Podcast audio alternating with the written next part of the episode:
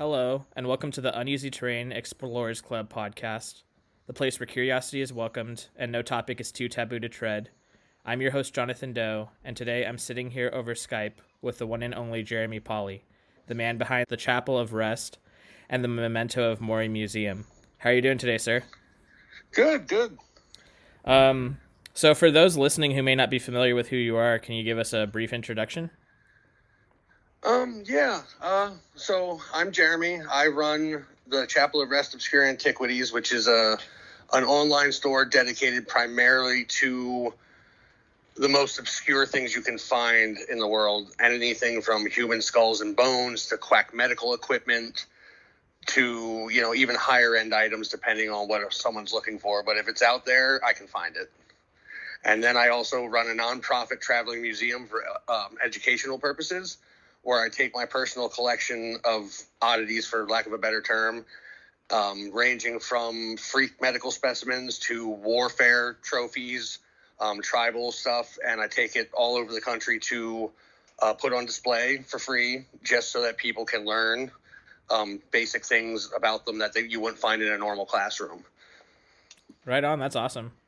Uh, when did your interest in in this stuff first begin?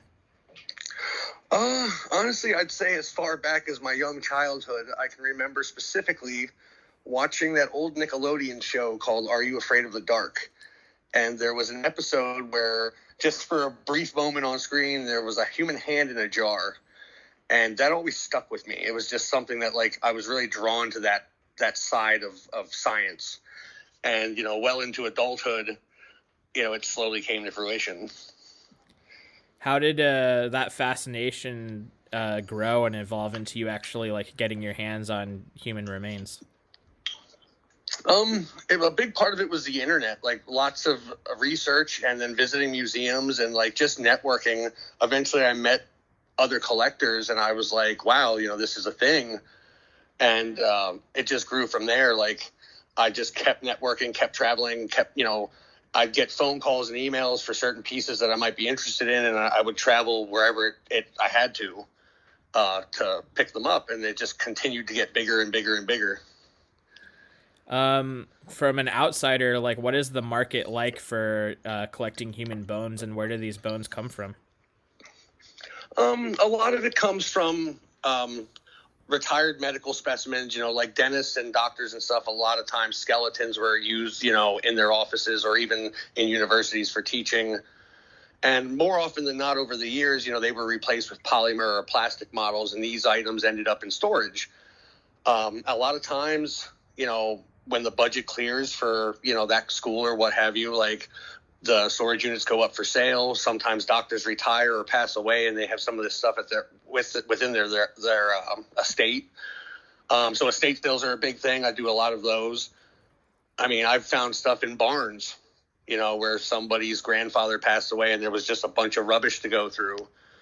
And it's it's, it's amazing how this stuff is so forgotten, and that's why I I try so hard to track down as much as I can, keep what I feel is educational, and then try to pass on the rest to other collectors that you know might want to get their hands in this.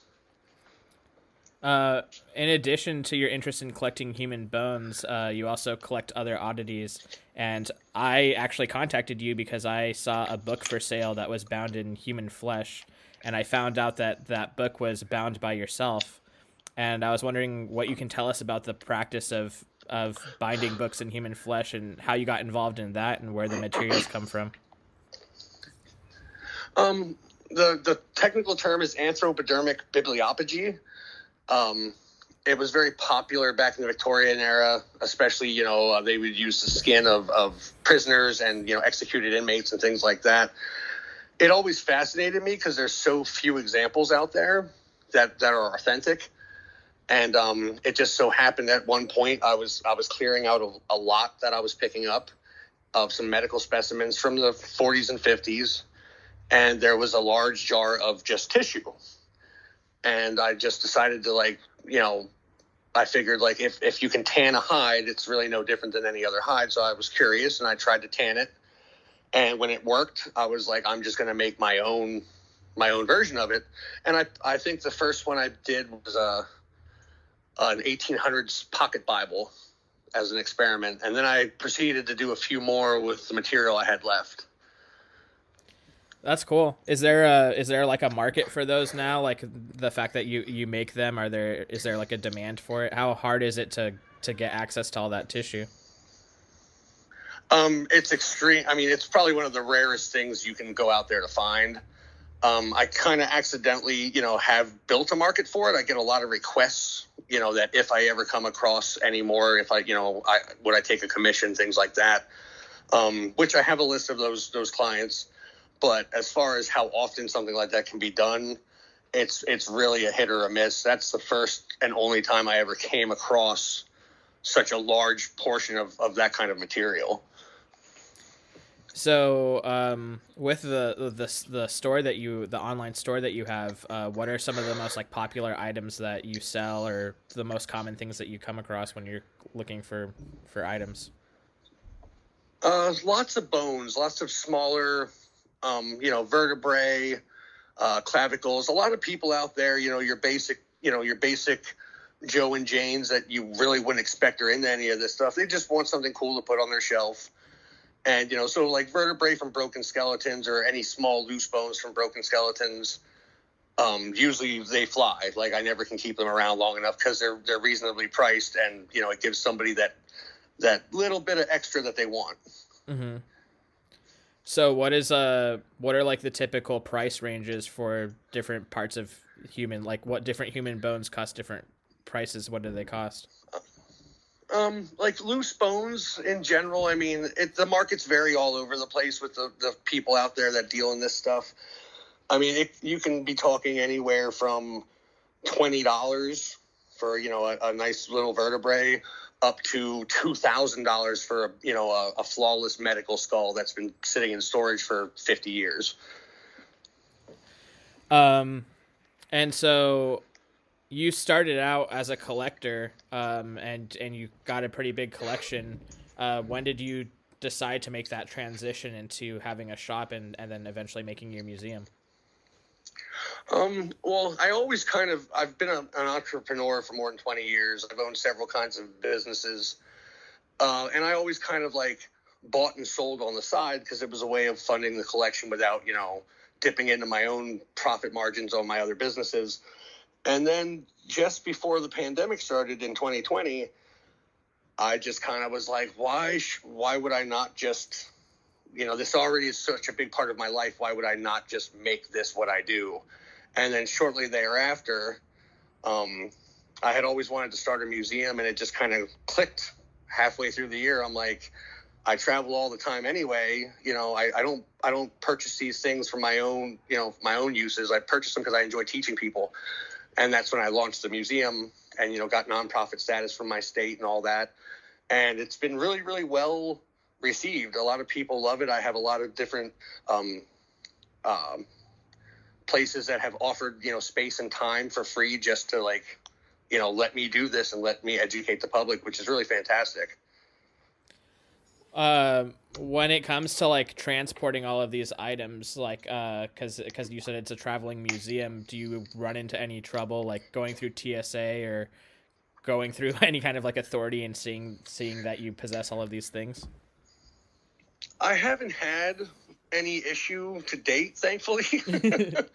um, I won't travel to certain states based on laws um, Tennessee and Georgia in particular, um, the ownership and sale of human remains is legal, but you cannot transport them over state lines.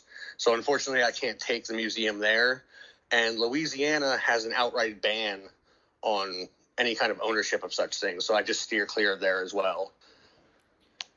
Um, that's that was kind of a question I had. Is is is uh, how did you like end up looking up the legality of all of this stuff? Like, are there any legal issues when it comes to the anthropodemic bibli bibliopegy or or um, any of the remains? Anthropodermic bibliopegy. yeah, I know it's a tongue twister.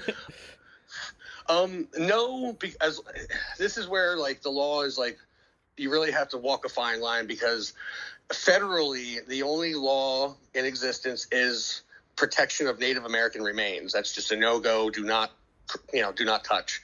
Mm-hmm. Um, everything else is left up to the states, which all the states other than those I listed, it's legal as long as it is not viable tissue. So it's nothing that can be used for transplant, things of that nature. Being that everything in my collection, or, and including the the tissue I use for these books, they're all antique medical specimens. So they like completely bypass that altogether. That's cool. Um, it's also my understanding that your wife also does has a jewelry company that's also centered around kind of like the death and the macabre.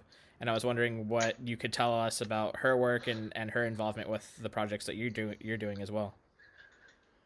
Um, she's actually working on her launch now. She's been creating feverishly. Um, she basically takes. Uh, you'd be surprised how often I find bits and bobs and boxes that are just broken and damaged and bone that's just shattered. And she's decided to take those things and use them to still appreciate, you know, their value as as you know these were people.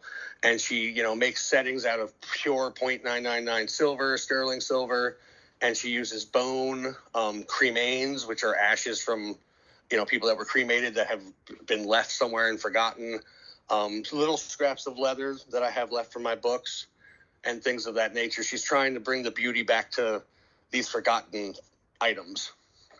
That's awesome. Uh, do you know when when she's expecting to launch that? Um, hopefully in the next two months or so. She's got quite a bit of stock built. Um, we're working on a website now so hopefully within 60 days everything will be up and running uh, what's uh? Do you know the name of the project, or do you guys have a name for the project? So once it comes out, people can can look for it. Yep the the company is called Eternal Allure. Uh, awesome, awesome. Um, so and for people who are listening to this right now, who are just uh learning about about what you do and and this whole um, kind of like fringe culture that exists, uh, what are some books or documentaries or resources that you recommend people check out who want to learn more? I mean, there's not a whole lot out there about it. I highly recommend um, the show. It's a it's a show that's no longer aired, but you can you can find it. It's it was called Oddities, and it was all about a, a beautiful shop in New York that this is what they did, and it had wonderful education in it. I mean, you could you could watch any episode and really take something away from it. So I highly recommend that. And we also have uh, later this year, we'll be filming a documentary for Amazon um, that'll be released later in 2021, where I hope we can really like educate people and you know show them that it's not all dark and monstrous. Yeah, that's that's cool. Uh, do you have a name for that documentary yet, or? Currently still untitled. Okay. But we're working on that. Um, April, May, whenever with COVID, it's been really hard to try to get in the studio and, and start filming, but it's going to happen. That's awesome. Um, and I know that you kind of specialize in, in human remains and things like that, but uh, as someone who's kind of involved in the whole oddities and rarities thing, I was wondering what you could tell us kind of like what as an outsider like what the community's like. I mean there's other things that people i've gone to oddity shops and i've seen like fiji mermaids and shrunken heads and things like that and i was wondering if you had any knowledge about where those things come from or any inf- information on those things. Oh yeah. I mean fiji mermaids they're what we call a gaff. And mm-hmm. you know they were they were creations used in the sideshow you know many many years ago. Mm-hmm. um, shrunken heads can both be gaffs or authentic authentic ones command a fairly high price and they're fairly rare. But um, you know, they're out. They're probably one of the top, you know, shelf items most people dream about. uh, as far as everything else, like look, there's lots of animal stuff, you know, like taxidermy and, and animal skeletons and stuff like that. And my biggest advice to anybody getting into this world, no matter where you fall on that grid, is two things. Number one, know your laws always know your laws. There are a lot of laws, especially regarding animals, that you know you don't want to get hung up because you took the wrong kind of bird home you saw on the side of the road. You know what I mean? So definitely do your research. Definitely pay attention to your state, especially in federal guidelines, and above all else, respect all this. You know, you know, I, I get that it's fun and it's creepy and it's cool, but like respect goes a long way with what you're working with. Yeah, definitely is there any uh, like cultural pushback or anything like that that you've gotten from people uh, knowing that there's a community like collecting human remains? Because I know there's like a whole thing about respecting the dead and um, I, I, was wondering if there's any pushback from religious groups or anything like that regarding kind um, of that hobby. I've seen it online here and there, you know, with certain people.